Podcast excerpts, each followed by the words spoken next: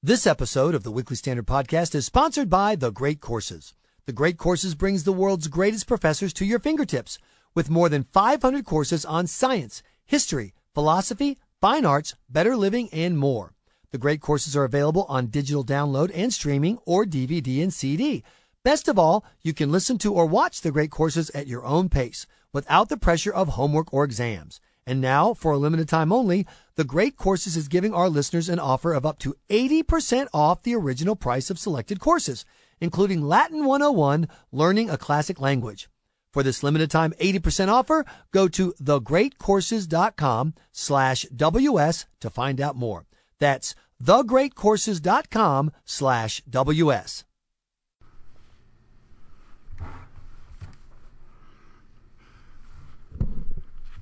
Good morning, good afternoon, good evening, Mr. and Mrs. North America and all the ships at sea. This is Philip Terzian, literary editor of the Weekly Standard, with my weekly podcast on the books and arts section of the Weekly Standard. And this week we're looking at the May 11th issue of the magazine, uh, which I have in front of me. And heading off the books and arts section is an article, uh, actually a book review, uh, entitled Einstein in Theory the Scientist as Public Intellectual um, by Gertrude Himmelfarb, uh, the distinguished uh, historian of um, uh, distinguished intellectual historian of, of, Victorian England, I should say.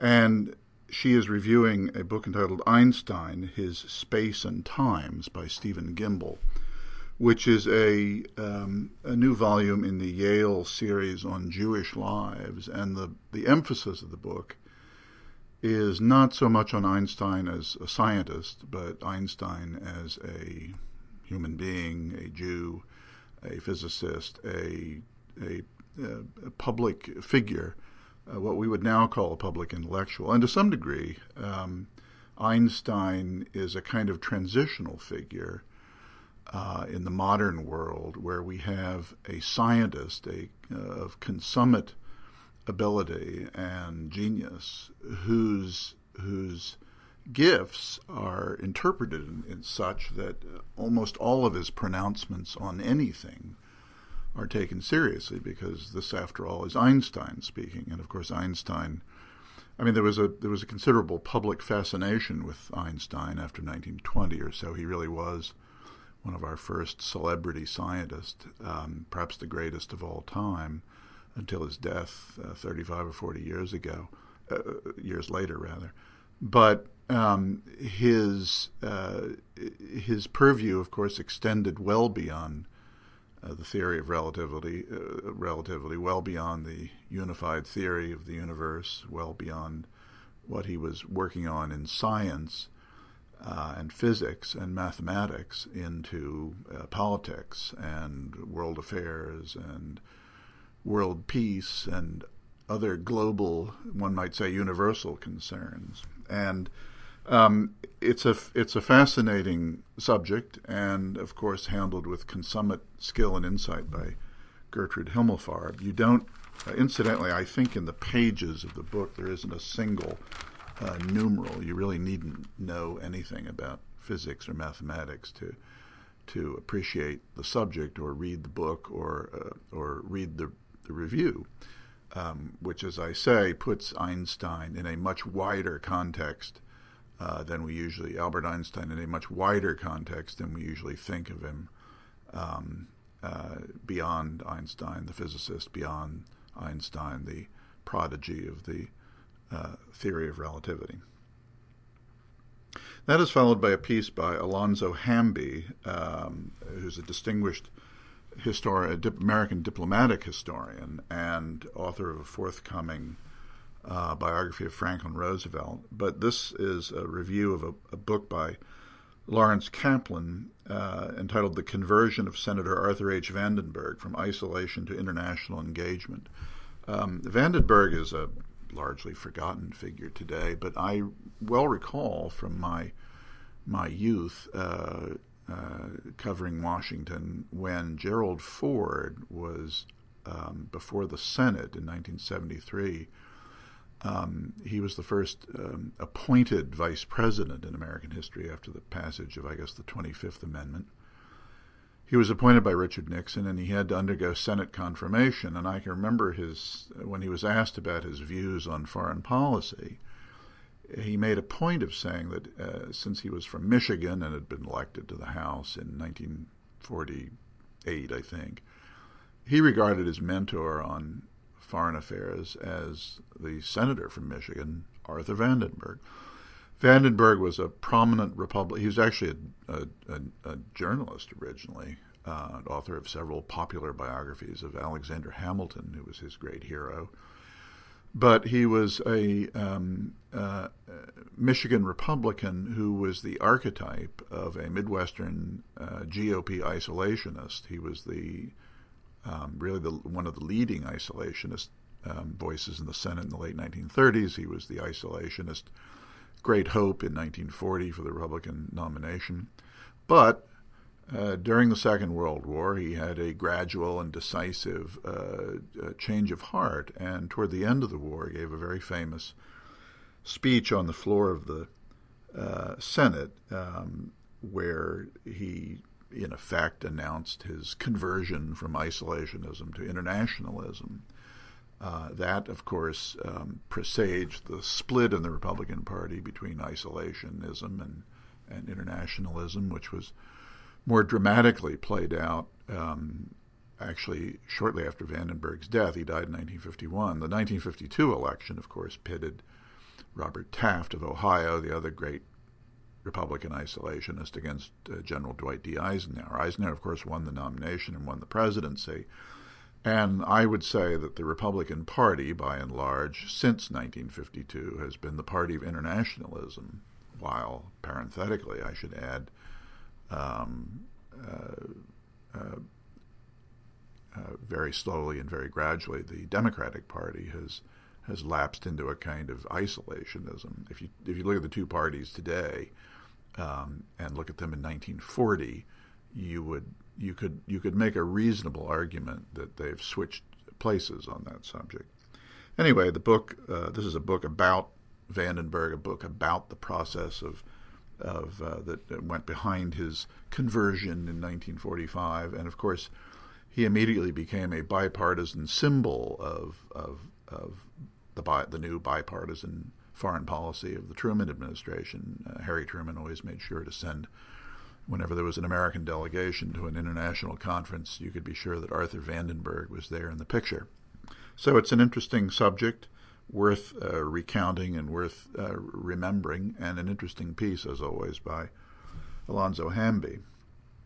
That is uh, followed by a, a, piece by Suzanne Klingenstein of a new novel from Martin Walser called A Gushing Fountain. Um, I'm sorry, not a novel. It's a, memoir by uh, Martin Walser called A Gushing Fountain, which is advertised as a novel, but is in fact a, a memoir. Um, Martin Walser is not a figure terribly well known in the United States, but he's one of the um, very prominent um, uh, post-war German novelists, post post Third Reich German novelists, along with uh, uh, uh, Gunter Grass, who just died a month or so ago, Siegfried Lenz, Walter Kempowski, others, um, who are sort of the voice of the, uh, one might say, the conscience of Germany, the good Germans, the post-war Germans, the Germans who, who were left intellectually to pick up the pieces after the catastrophe of, of Hitler and the Third Reich.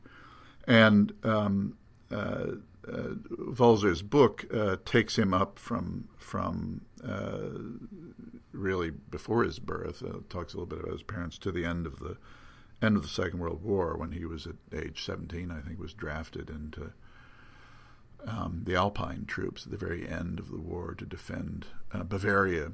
Um, but it it's a it's a it's a, a, a an excellent example of the kind of intellectual torture that has afflicted uh, intellectual Germans since the end of the, of the war. Of course, Germany, especially since reunification in 1990, has undergone a, a kind of intellectual um, reformation, or at least a changing of the guard, and Walser is now a kind of a voice from the past, but it's the very recent past. And if you want to understand much about uh, Germany, uh, the soul of Germany today, um, which of course is to some degree the soul of Europe today. Um, you might want to read Suzanne Klingenstein's review of the Walser book. That is followed by a very a, a tragically timely essay by David Guaspari, who writes um, uh, for the Weekly Standard frequently on uh, scientific and mathematical uh, subjects, but he's also a um, part-time mountaineer and recently took a excursion to um, the Himalayas and in fact went on a long and very interesting trek, guided trek with Sherpas um, to the base camp of Mount Everest. He didn't he didn't climb Everest, but but uh, uh, just getting to the base camp is uh, is a fairly uh, considerable achievement and of course, all that he talks about, it's a wonderful essay. It's a wonderfully evocative essay about partly about why people do these things, but also what it's exactly what it's like to do that, to approach Everest, um, which makes Sir Edmund Hillary's uh, initial achievement even the more remarkable. But of course, what's what's what's tragically interesting is this all took place on the eve of um, eve of the uh, earthquake in, in Nepal, which which of course um, devastated uh, some of the areas that he talks about having very recently visited, and in fact a couple of the people who led him on the trek, so I'm given to understand they have not yet been accounted for, although they may they may well be okay, but we just don't know yet. But anyway, it's an interesting vision of of Nepal on the eve of this uh, very uh, tragic um, event. The uh, John Podhoretz's uh, movie review this week is of an Israeli movie entitled "Get: The Trial of Vivian Amsalem." I hope I'm um, putting the emphasis on the right syllable there, um, which is an Israeli film uh, um, about a, a, get, which is. Uh, um, please excuse me if I torture my understanding of Jewish law, but uh, at least among Orthodox Jews, a get is in effect a, a um, a theological divorce. You can divorce somebody, I guess, in Orthodox Judaism legally, but but um, uh, the religious authorities have to give an, their assent, which also requires the assent of, of, I guess, both parties in the divorce. And this is this this is a, a kind of a tragic film about a, a deadlocked uh, divorce, um, um, where the husband won't give the the wife the get that she wants. Um, what's interesting from John's perspective is not only the subject itself, but the fact that it's filmed. It's an intensely uh, melodramatic film, and filmed with just a couple of of, of shots in use, which is it's it, it sounds claustrophobic, uh, but in fact is apparently, um, in John's view, uh, intensely effective and adds to the drama and tension. So the as I say, the movie is entitled "Get." the two T's in Get, the trial of Vivian Amsalem, um, which is directed by a, um, I think a brother sister Israeli team, Ronit and Shlomi Elkabetz.